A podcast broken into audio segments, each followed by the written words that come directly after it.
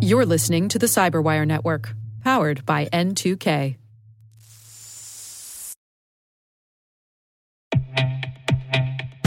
With over 8,000 threat hunters analyzing over 65 trillion signals daily, Microsoft works tirelessly with the federal government to keep our nation's data secure. This 30 year plus partnership is driving mission innovation that is secure by design. Whether optimizing your existing defenses or tackling advanced threats with AI, Microsoft gives you the intelligence and the automation you need to defend at mission scale. Let's work together to stay ahead of emerging threats and secure your mission anywhere. Learn more at aka.ms slash fedcyber. That's aka.ms slash fedcyber.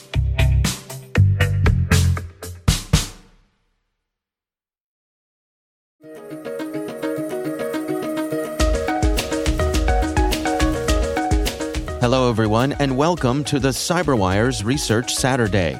I'm Dave Bittner, and this is our weekly conversation with researchers and analysts, tracking down the threats and vulnerabilities, solving some of the hard problems of protecting ourselves in a rapidly evolving cyberspace.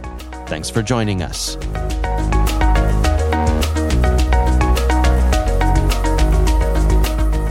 It actually was for fun, uh, the, the exploitation part, but the, the, the main purpose of the research was to deeply understand how things are working to, to better detect it in the platform.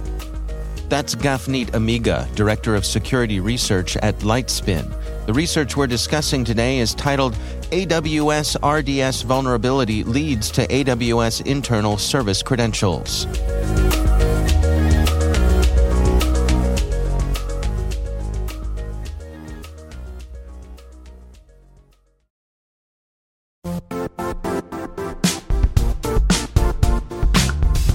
Now, a word from our sponsor, Zscaler, the leader in cloud security. Cyber attackers are using AI in creative ways to compromise users and breach organizations. In a security landscape where you must fight AI with AI, the best AI protection comes from having the best data. Zscaler has extended its zero trust architecture with powerful AI engines that are trained and tuned by 500 trillion daily signals. Learn more about Zscaler Zero Trust Plus AI to prevent ransomware and AI attacks. Experience your world secured. Visit zscaler.com slash zero trust AI.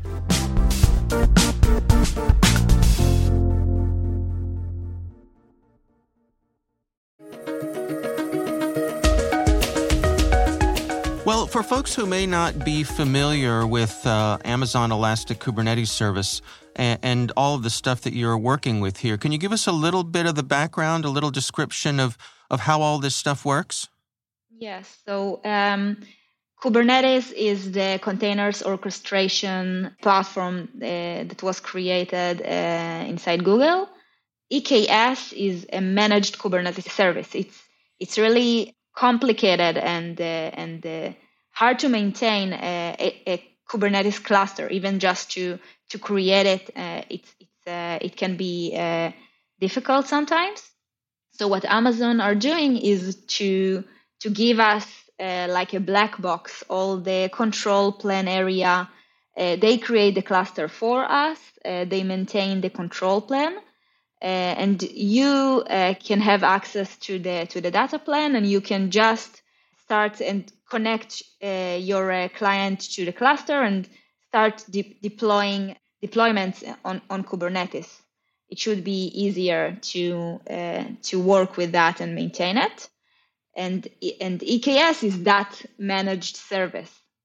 Well, that all sounds great. Uh, walk us through your research here and how you uh, discovered some vulnerabilities. In EKS, uh, the the the research question was first like how EKS performs the authentication because they are able to to identify you as an AWS IAM identity. In AWS, you have users, you have roles, you have groups, and in EKS, you can stay logged in to the to the terminal uh, as an AWS identity, let's say an IAM user or role, and you can uh, perform actions against your managed Kubernetes cluster in EKS. So the question was how how it's done and to deeply understand it. And uh, Noga's in Noga's research, uh, you can see exactly how they are doing that. She specified that there is a, a config map inside the the kube system namespace and this config map, uh, the AWS auth config map, there is a mapping between AWS identities and Kubernetes identities. And the code that uh, is uh, running uh, con- in the control plan by AWS is the code that if, of the AWS uh, authenticator for Kubernetes. This is uh, an open source code that was developed first by Heptio and then moved to AWS EKS themselves. And they're using this code uh, and deploy this service inside the managed Kubernetes control plan. You cannot see it, you cannot access it, but but it's there or like some kind of uh, version of it.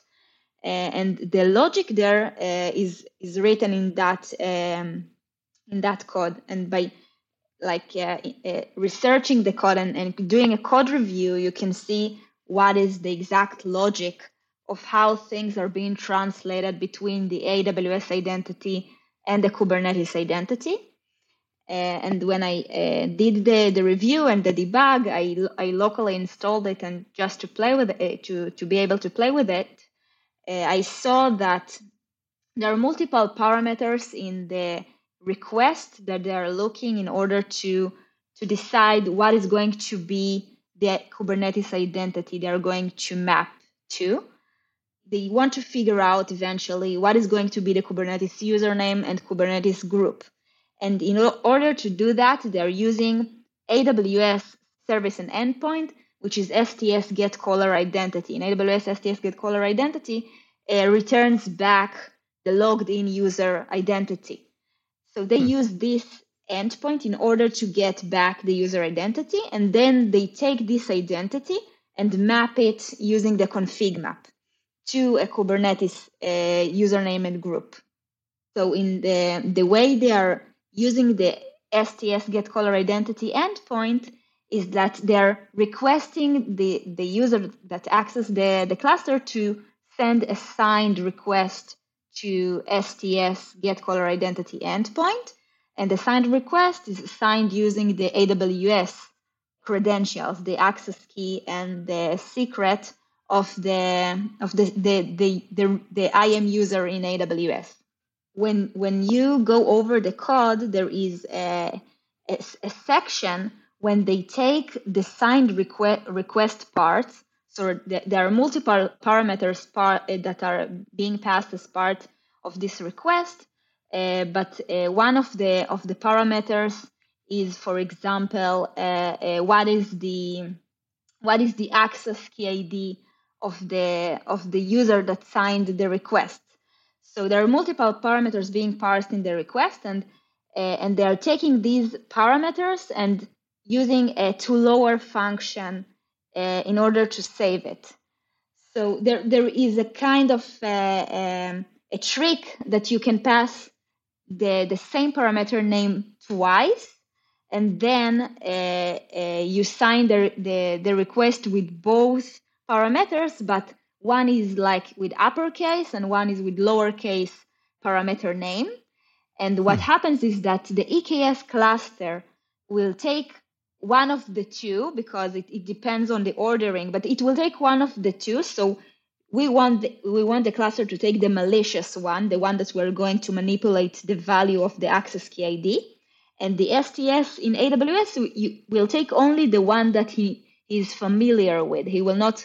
It, it will just ignore the STS service itself. Will ignore the the manipulated parameter as long as it's signed as part of the, of the request. So this is exactly what I did. I passed both the I, I passed twice the same parameter name in the in the request and signed it. And then what happened is that EKS took the malicious access key ID and translated uh, it into like a different user. So you can trick hmm. it to think you are an, a, another identity in the cluster.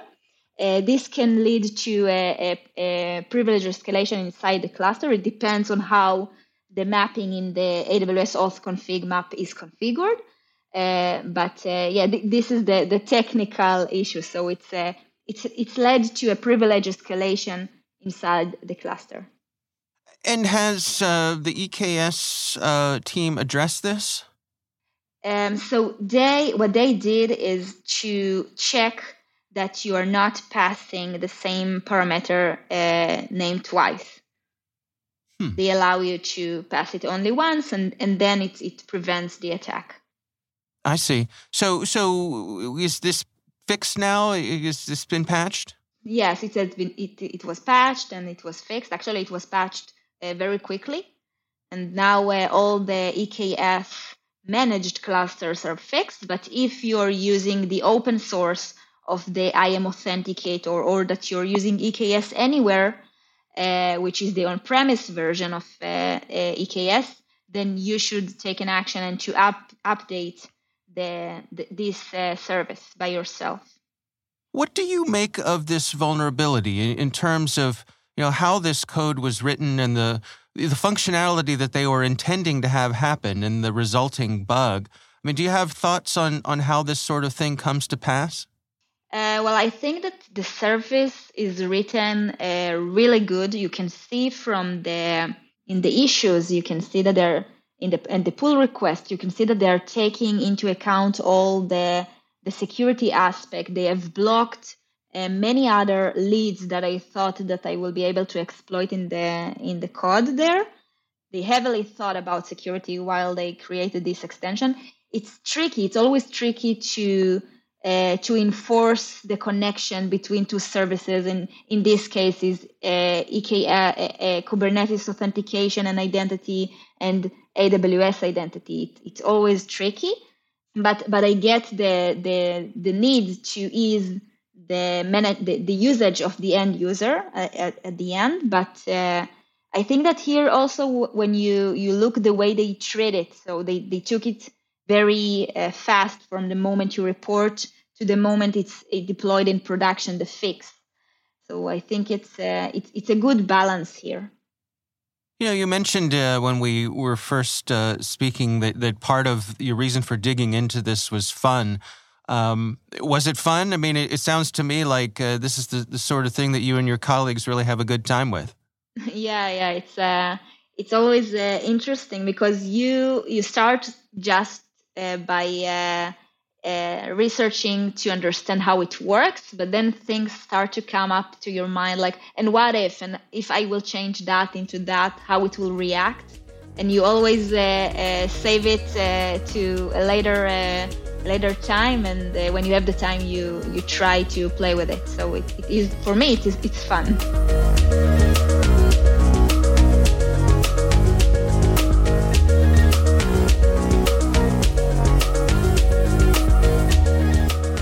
Our thanks to Gafnit Amiga from Lightspin for joining us.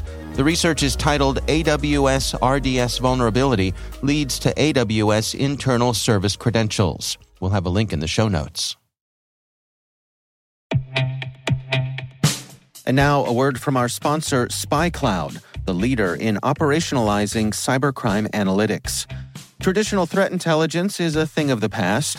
Cyber criminals are stealing vast amounts of credentials, session cookies, and financial data every day, and it's hard to keep up. SpyCloud is the trusted partner businesses turn to to fully understand their darknet exposure risk and neutralize threats before it's too late. SpyCloud alerts your organization as soon as an employee or customer's data appears on the dark net, so you can act faster than bad actors to prevent cyber attacks like ransomware, session hijacking, account takeover, and online fraud. With insights from the industry's largest repository of recaptured data, protect the digital identities and systems most important to your business. Get your free corporate darknet exposure report at spycloud.com slash cyberwire and see what information criminals have in their hands today. That's spycloud.com/cyberwire. The Cyberwire podcast is proudly produced in Maryland out of the startup studios of Data Tribe, where they're co building the next generation of cybersecurity teams and technologies. Our amazing Cyberwire team is Rachel Gelfand, Liz Irvin, Elliot Peltzman, Trey Hester, Brandon Karpf, Eliana White, Puru Prakash, Justin Sabie, Tim Nodar, Joe Carrigan, Carole Theriault, Ben Yelin, Nick Veliky, Gina Johnson, Bennett Moe, Chris Russell, John Petrick, Jennifer Eiben, Rick Howard, Peter Kilpe, and I'm Dave Bittner. Thanks for listening. We'll see you back here next week.